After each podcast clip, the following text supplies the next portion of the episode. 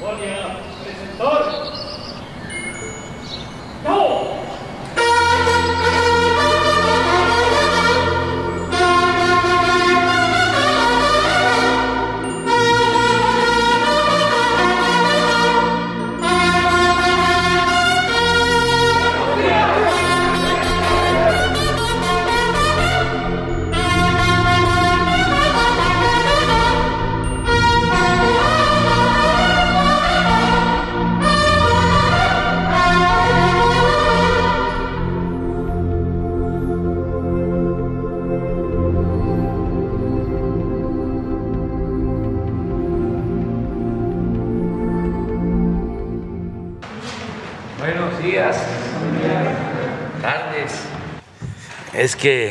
se, tra- se trataron muchos temas en la reunión del Gabinete de Seguridad. Vamos a abrir para preguntas eh, y luego, cambiando el formato, vamos a informar sobre la vacunación en Baja California. Eh, no vamos a tener mucho tiempo porque yo tengo que salir eh, a gira. Vamos precisamente a Mexicali y vamos a estar en Baja California todo el fin de semana. Entonces vamos, adelante. Presidente, buenos días. Pedro Domínguez de Milenio. Preguntarle sobre lo que publicamos hoy sobre un grupo de agricultores aguacateros que se armaron para evitar las incursiones del crimen organizado en los municipios de Salvador Escalante, Ario de Rosales, Nuevo Urecho y Taretán. Eh, quiero preguntarle qué reporte hay al interior del Gabinete de Seguridad y qué está haciendo el gobierno federal al respecto y cómo se les va a apoyar a estos agricultores. No tenemos este, eh, información sobre eso, no se trató en la mesa nacional, seguramente lo trataron en Michoacán. Mi opinión es de que no deben existir guardias blancas, no deben de existir autodefensas, porque la responsabilidad de la seguridad corresponde al Estado. No soy eh, partidario de que la gente se arme y forme grupos para enfrentar a la delincuencia, porque eso no eh, da resultados y a veces en estos grupos se infiltran maleantes. Eh, El eh. Estado tiene la obligación de garantizar la paz y la tranquilidad, la seguridad de todos los ciudadanos. Entonces estamos haciendo un esfuerzo en Michoacán, en Guanajuato, en Zacatecas, en todos lados, para eh, proteger a la población y combatir a la delincuencia. Y estamos avanzando en ese sentido. Este, este, estos grupos eh, no se califican ellos como autodefensas, incluso mencionaron que si el gobierno federal o el gobierno estatal les garantiza su seguridad, regresarían a trabajar a- al campo y si no es posible, están, o si no es posible que reciban el apoyo, están pidiendo también erigirse como un autogobierno. ¿Qué les respondería, presidente? ¿Va, Pues va que no estoy de acuerdo y que lo mejor es que este, confíen en la autoridad, que ya no es la autoridad de antes, porque anteriormente no había fronteras, no se sabía dónde terminaba la delincuencia organizada y dónde iniciaba la delincuencia de cuello blanco. O para decirlo con más claridad, era lo mismo, había contubernio. Se va a Y mandar si a- me dicen que quieren pruebas, ahí está el caso de García Luna. se va a mandar ¿Para qué nos de- vamos a distraer en pruebas este, de regiones? No, vamos a lo grande. Entonces, eso ya no. Hay eh, una frontera bien definida entre autoridad y delincuencia. Se va a mandar el apoyo del ejército, la Guardia Sí, Nacional. estamos trabajando para eso constantemente. Hace poco, en Nueva Italia, se presentó un conflicto, una persona fue secuestrada, sigue sin aparecer. Entonces, las comunidades tomaron las vías del tren, tomaron la carretera, se generó un conflicto de varios días que afectó la economía de la región y en general todo lo que tiene que ver con el transporte, porque es el tren que va a Lázaro Cárdenas y se habló con ellos, fue personalmente el general Bucio, comandante de la Guardia Nacional, a decirles que nosotros estamos atendiendo los problemas de inseguridad y que tuvieran confianza. Y ellos este, entraron en razón, aceptaron, se quitaron los bloqueos, tanto en la carretera como en los trenes, y estamos cumpliendo y hay vigilancia y lo vamos a seguir haciendo en, este todo Michoacán y en todo el país. Pero no se resuelve nada y hasta me da desconfianza cuando surgen grupos así, que eh. aparentemente es porque no tienen seguridad. Claro que hay una situación, todos sabemos, de inseguridad, de violencia que tenemos que este, seguir combatiendo, pero suele pasar que se usa esa situación para eh, proteger o encubrir a delincuentes. Eso de las guardias blancas o grupos paramilitares o autodefensas, eso lo experimentaron en Colombia, inclusive lo trataron de implantar en México. No sé si se acuerdan que trajeron hasta un asesor militar colombiano, que luego ese militar colombiano eh, regresó a Colombia y declaró de que no estaba de acuerdo con esa estrategia. En ese tiempo nosotros lo denunciamos, de que no era eso el camino a seguir, porque eso se iba a salir de control. Ya había esa queja, incluso de los mismos grupos. Decían, esos que andan ahí de autodefensa pertenecen otra organización delictiva que se este, disfrazan como gente del pueblo que ya está harta de la violencia y que entonces ellos van a defender al pueblo. Entonces ya eso no, el Estado tiene que cumplir su responsabilidad de garantizar la paz y la tranquilidad. Para eso eh, nos eligieron y eso es lo que tenemos que hacer, aplicarnos más y que haya paz, tranquilidad en el país. Y vamos avanzando, poco a poco, pero vamos avanzando, porque se descompuso mucho. Imagínense a quién se le ocurre declarar la guerra y aplicar estrategias de exterminio sin atender siquiera los problemas sociales, abandonando a los jóvenes, dejando a la gente pobre en el desamparo y queriendo resolver todo con medidas coercitivas. Ustedes tan jóvenes, ya no se acuerdan, pero se ponían así frente a las cámaras. Y sepan, señores delincuentes, que no nos va a temblar la mano. La ley es la ley. Y puras balandronadas. Cuando estaba la robadera en el gobierno, en alta, dando el mal ejemplo, y no se atendía a los jóvenes, ni se atendía a los pobres, ni se atendía al pueblo. Entonces ya cambió, ya es otra estrategia.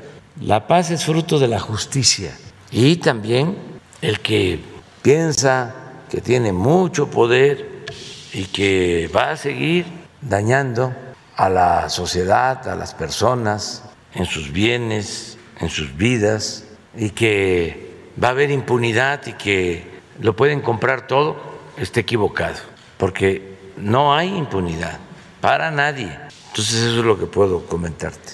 En, un segundo tema, presidente, eh, eh, la salida de Gabriel García como jefe de los superdelegados, ¿por qué se tomó esta decisión y quién va a llegar en este, en este cargo ahora?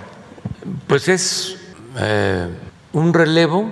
Gabriel García es un profesional con convicciones, precursor de este movimiento de transformación, viene con nosotros desde hace muchos años y es eh, senador de la República. Entonces, su suplente, que también es una persona de primera, Peña, Alejandro Peña, va a estar en actividades partidistas, decidió eso. Entonces, se perdería el espacio en el Senado. De modo que Gabriel decidió regresar al Senado, ayuda mucho y lo va a sustituir quien me ha venido ayudando como secretario técnico de la presidencia, Carlos Torres, y se va a fusionar la Secretaría Técnica de la Presidencia con la coordinación de atención a las oficinas de bienestar en los estados. Ya se hace una sola. Eso es todo básicamente. Nos vamos de este lado después. Ya. Buenos días, presidente Judith Sánchez Reyes. De, Hombre y mujer. De imagen del Golfo de, Veracruz. Presidente, aproximadamente hace dos meses le comenté sobre este reclamo que están haciendo los pescadores por el derrame de Vitrich Petroleum hace 10 años. Se entregó ya la información aquí en presidencia, incluso también los pescadores eh, hicieron llegar esa información a la titular de la Profepa, de la Semarnat, incluso a la propia secretaria de Economía. En este sentido, presidente, preguntar qué tan factible es que eh, se instalen estas mesas, una mesa de negociación justamente con los, eh, con los directivos de esta empresa y los pescadores para que realmente se llegue a un acuerdo y sobre todo se pueda eh, resarcir el daño a estos pescadores pues, que tienen 10 años en esta, en esta lucha y preguntar también si usted eh, ya le han compartido cuál ha sido el, o más bien cuál fue el destino final de los 25 millones de dólares que supuestamente eh, esta empresa pagó a México como compensación de ese, desastre, de ese desastre natural hace 10 años. Sí, este, ya lo está atendiendo María Luisa Albores y le voy a pedir que nos presente un informe y que además se establezca comunicación con los pescadores y se instale la mesa de diálogo para ver este, ¿qué se puede hacer? Si es un asunto de justicia, tiene que haber justicia. Pero este, vamos a que ella nos informe y atienda a los pescadores. ¿Eso se daría como en breve, en las próximas fechas?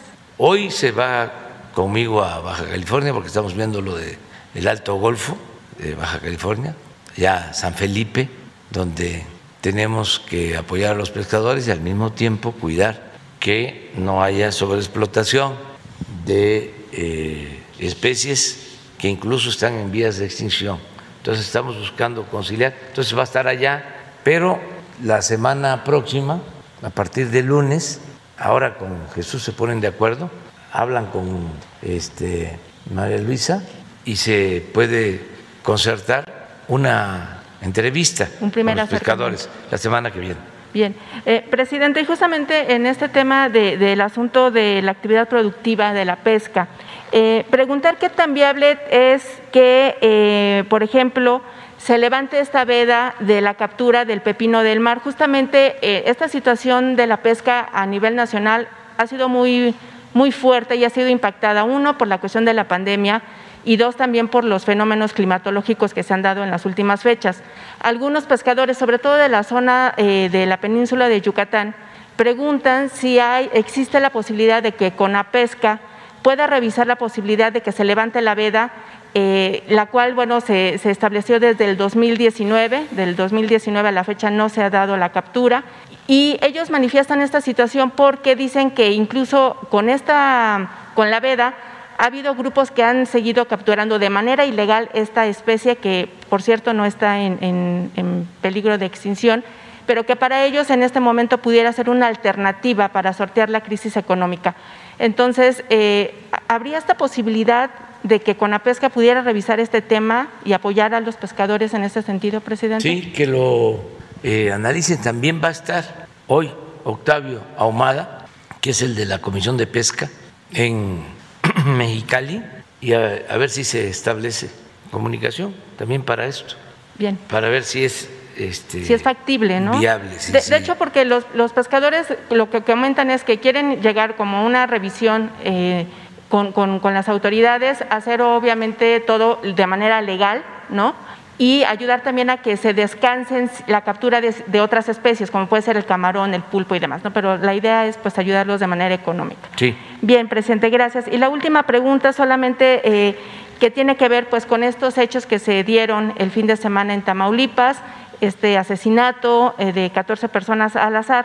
Preguntar para el, el gobierno federal cuál es el mensaje de este hecho y si bien ya eh, la Fiscalía atrajo el caso, hay detenidos, eh, ¿qué acciones se están eh, implementando justamente para evitar que se vuelva a repetir en algún otro estado, sobre todo en aquellos en donde los índices de, seguridad pues han ido a la, al alza. Sí, estamos este, atendiendo este problema grave porque se afectó a inocentes, ya se ha avanzado, ya hay detenidos. ¿Tú tienes información?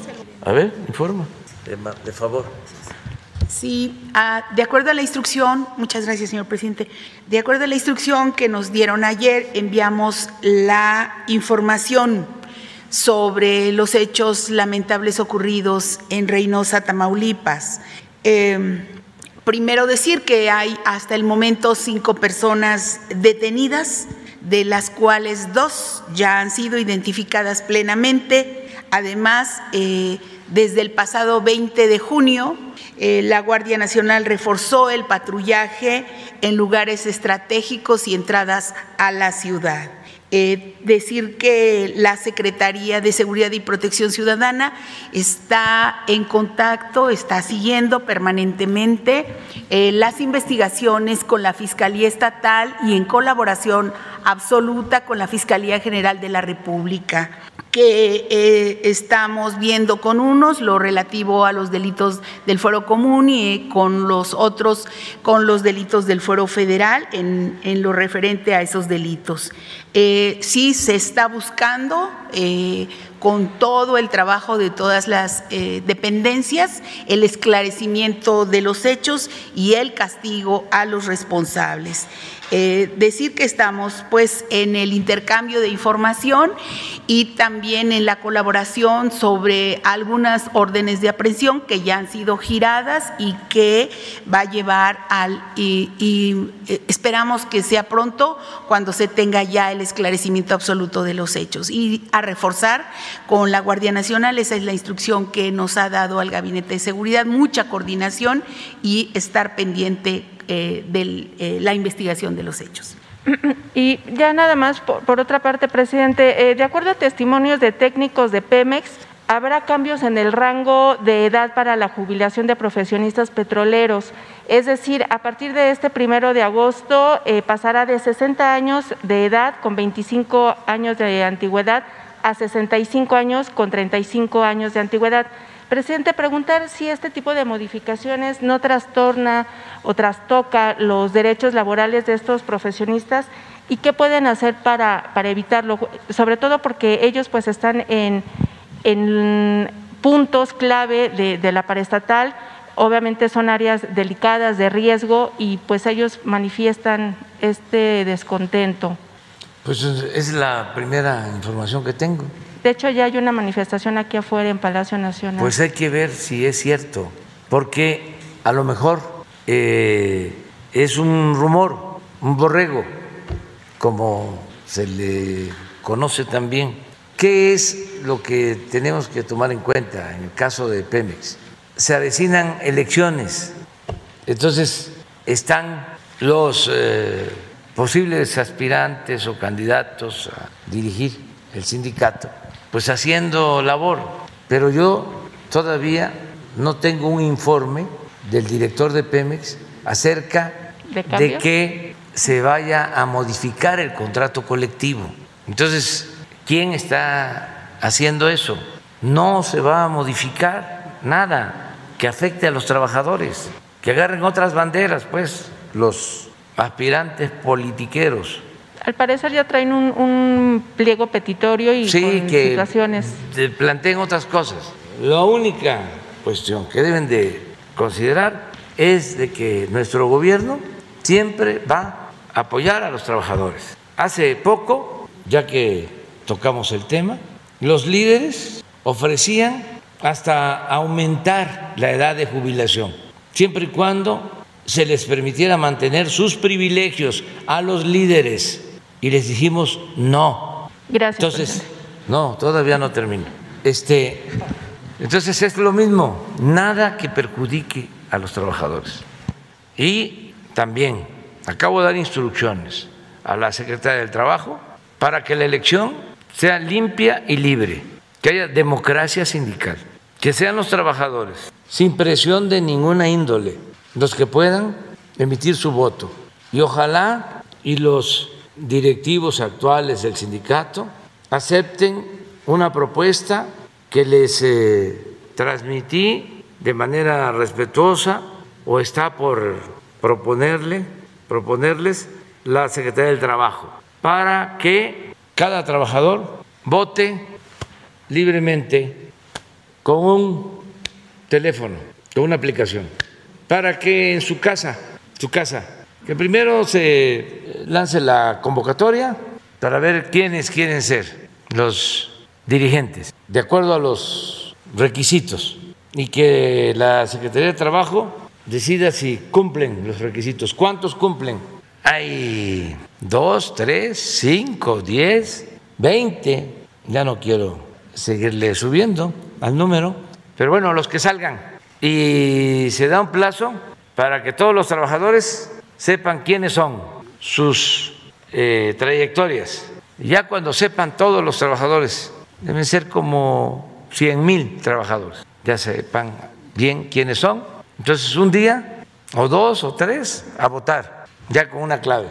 Entonces yo quiero el que está en número uno en la planilla, o el cinco, o el ocho, y ahí se cuenta se puede proponer a tres o a cinco personas honorables para cuidar todo el proceso y el que sacó más votos de los trabajadores, ese es el dirigente. Nada de acarreos o este me tienes que mostrar por quién votaste, porque si no, no te acepto a tus recomendados. Sí, eh, menos problemas tiene. En general, nosotros no vamos a afectar a los trabajadores. Ah, oh, Miguel Arzate, del Sistema Público de Radiodifusión del Estado Mexicano, Canal 14. Preguntarle, presidente, el día de ayer se reunió con los gobernadores electos por la coalición Juntos Haremos Historia. La pregunta sería, ¿cuál fue el ambiente de esta reunión? ¿Cuál fue el ánimo? Y si nos puede platicar, ¿cuáles fueron los puntos más importantes que se tocaron en esta reunión?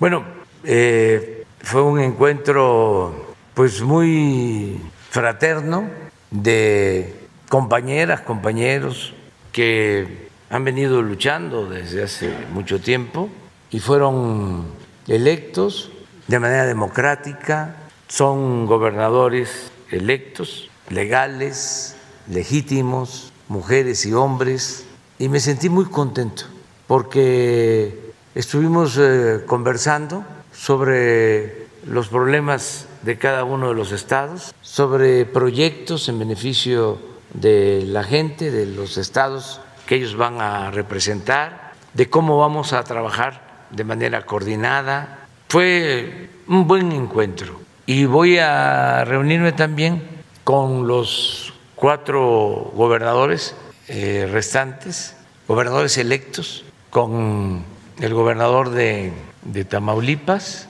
con el gobernador de Querétaro, la gobernadora de Chihuahua ya este, eh, solicitó una audiencia, una entrevista y con mucho gusto me voy a reunir con ella y también con el gobernador electo de San Luis en su momento. Entonces, este, bien, eh, se va a llevar a cabo, considero, una transición tranquila, no ha habido problema postelectoral grave, hay protestas, pero todo se está canalizando a través del INE y del Tribunal Electoral y me dio mucho gusto, la verdad, estar con ellos ayer. Ya hay fecha para las reuniones con los gobernadores que faltan y preguntarle si hay algún tema que destacó en esta reunión del día de ayer de seguridad o pues, de salud. Todos están conscientes de que hacer un buen gobierno depende en un 99% de manejar con honradez el presupuesto público, que es dinero del pueblo. Eso es lo principal y ese es un compromiso que han asumido todos. En el caso de quienes eh, provienen del el movimiento que nos eh, trajo a la presidencia, no mentir, no robar, no traicionar al pueblo. Ese es el el código de ética, así se sintetiza, se resume. Y ellos están en ese plan, en esa tesitura, tienen esa convicción, de modo que estoy bastante contento, tranquilo, satisfecho y creo, lo digo de manera sincera, que le va a ir muy bien a los estados donde van a gobernar estas mujeres, estos hombres con principios y con convicciones. Presidente, en un segundo tema, el día de ayer la COFEPRIS autorizó eh, la vacuna de Pfizer eh, en sentido de uso de emergencia para menores de 18 años en adelante. Eh, preguntarle si ya hay algún plan para vacunar a los menores de edad, eh, si habrá alguna fecha y también preguntarle si ya habrá, ya inició el registro para, los, para las personas eh, de entre 30 y 39 años, también preguntar si ya hay alguna fecha. Si bien el compromiso lo ha anunciado será vacunar a todos los mayores de 18 años, al menos con una dosis para octubre, eh, ¿también estarán contemplados los menores de, de 12 años en adelante? Primero vamos a cumplir el compromiso de terminar de vacunar en octubre, aún con una dosis a todos los mayores de 18 años. No queremos este, anunciar nada si no cumplimos con el compromiso de que en octubre estén vacunados todos los mexicanos que lo deseen mayores de 18 años. Y luego vemos, pero lo primero es este, terminar con este plan para no estar eh, creando compromisos y compromisos, porque los compromisos se cumplen. A mí eh, es muy difícil de que me digan que soy incongruente, porque cuido mis palabras. No digo algo que no vaya a poder cumplir. Dijimos, eh, vamos a tener vacunados a los mayores de 60 años a finales de mayo, aún con una dosis, y cumplimos. Y ahora vamos a tener vacunados, aún con una dosis, a todos los mayores de 18 años en octubre y vamos a cumplir. Pero no podemos estarnos haciendo otros compromisos que no se vayan a poder eh, cumplir. Tenemos que ver eh, el abasto de eh, las vacunas y eh, lo que se requiere, porque pues los laboratorios, las empresas, pues ellos producen vacunas y han hecho una labor extraordinaria.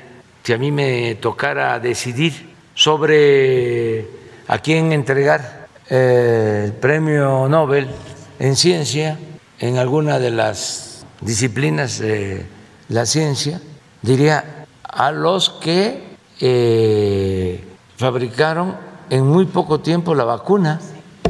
Esos serían mis candidatos. Esos serían mis candidatos. Este, tanto los científicos como las empresas, que además en la salud no debe de haber ideologías que predominen. La salud es un derecho humano fundamental, eh, pero también este, pues eh, las farmacéuticas son empresas y tienen su lógica de negocio.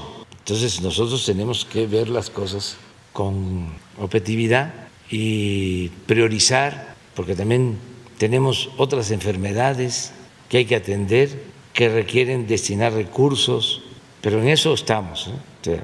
y un último tema, señor presidente. Nicaragua está viviendo una crisis política.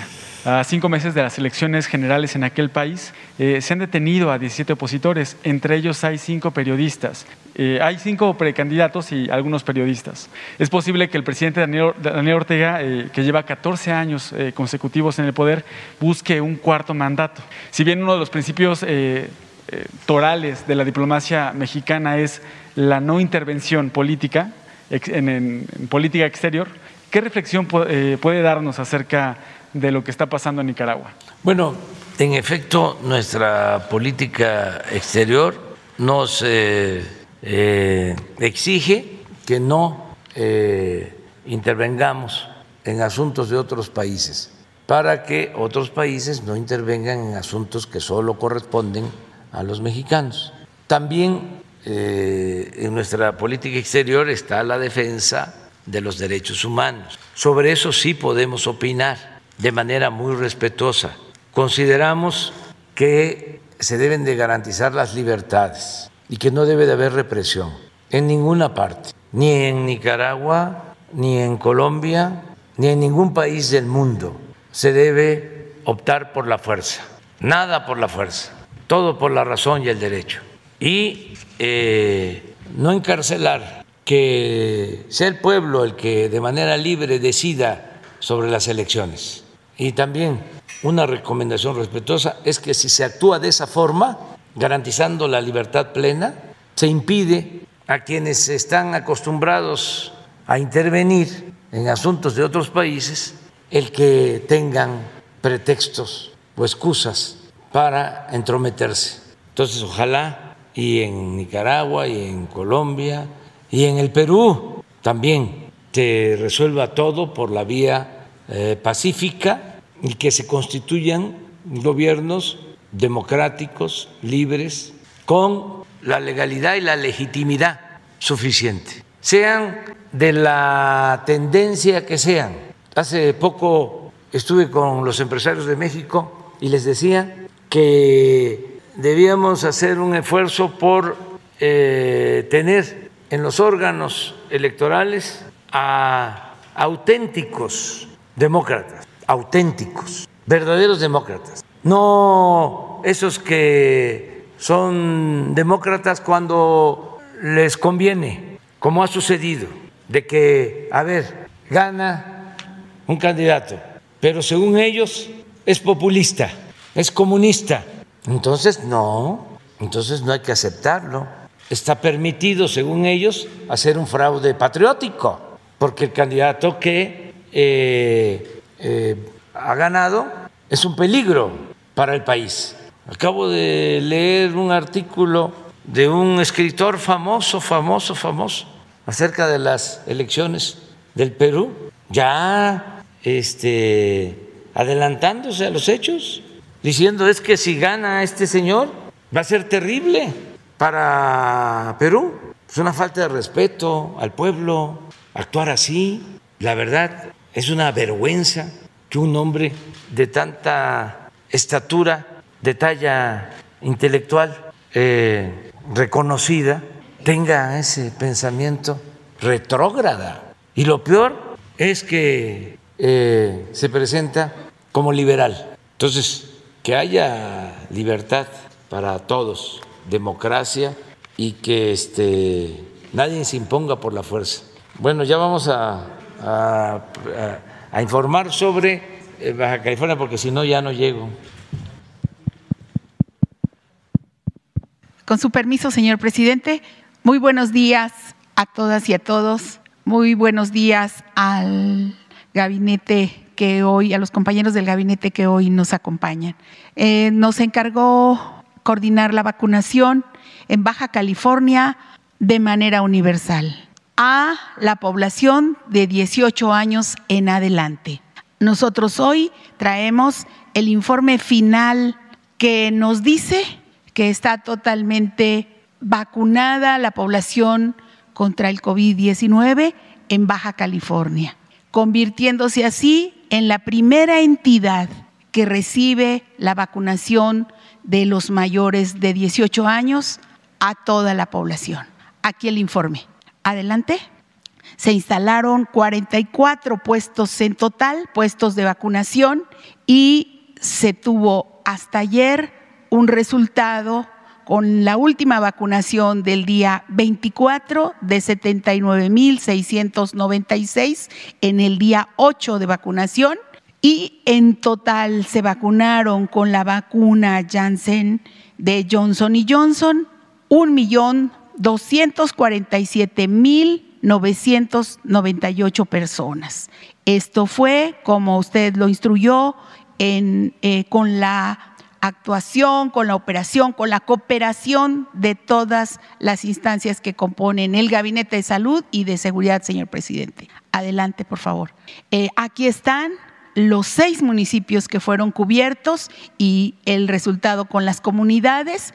En Ensenada fueron 137.709 personas vacunadas, en Tecate 50.385, en Rosarito 84.882 y en Mexicali 278.003. En tanto, en Tijuana 644.460 personas y en San Quintín, el nuevo municipio de San Quintín, 52.559 dando un total de 1.247.998 personas vacunadas. Con esto se logró aplicar en solo ocho días 92.4% de las dosis totales asignadas para Baja California de 1.350.000 vacunas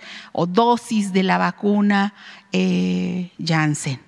Esto, insisto, que solamente contempla esta eh, vacuna, este informe, como usted nos envió del laboratorio Johnson y Johnson, y el Estado, de todas maneras, se quedará con 10 mil dosis para atender a algún rezago que se tuviera y eh, hoy mismo, de acuerdo a su instrucción, la Secretaría de la Defensa Nacional, el Instituto Mexicano del Seguro Social y la Guardia Nacional trasladarán alrededor de 85 mil vacunas que el día de hoy estamos revisando los inventarios para irse también, de acuerdo a lo que usted nos, ya nos dijo, al Estado, al Estado, al vecino Estado de Sonora y especialmente al municipio de San Luis Río Colorado. Esto se hará entre hoy y mañana y eh, es posible ver con el Estado, con la gobernadora eh, Pavlovich, si se puede instalar el domingo o el lunes, ya para iniciar la vacunación ahora lo estamos viendo. Eh, estos son los municipios fronterizos de, eh, de este vecino estado a donde se va a ocurrir. Eh, ¿Nos podemos regresar poquito, por favor, al anterior? adelante. Estas son algunas de las imágenes y con eso quiero concluir agradeciendo al gobernador Jaime Bonilla, a todo el equipo del Estado, agradeciendo a la Secretaría de Marina, a la Secretaría de la Defensa, a eh, la Secretaría de Salud, el DIF, eh, también, por supuesto, al Instituto Mexicano del Seguro Social, al ISTE pero en especial a todos, espero que no se me vaya, eh, a la Secretaría de Educación, a las universidades, a los eh, gerentes, dueños de las plazas comerciales que también nos permitieron instalarnos ahí, pero en especial a todo el pueblo a toda la población de Baja California que acudió al llamado de las autoridades federales y estatales a hacer la cobertura eh, total de esta entidad que así, insisto, se convierte en la número uno, en la primera entidad de eh, tener completamente eh, atendida la población en la vacunación esta Jornada Nacional de Vacunación que encabeza la Secretaría de Salud es muy importante para ir cubriendo así los estados. Entonces, Baja California, el primer estado en ser vacunado en su totalidad. Es, cumplimos, señor presidente, y vamos adelante. Gracias. Bueno, pues ya, misión cumplida en el caso de Baja California. Eh, nos vemos el lunes eh, me tengo que ir ya, apenas si llego. Adiós, adiós. Que la pasen bien.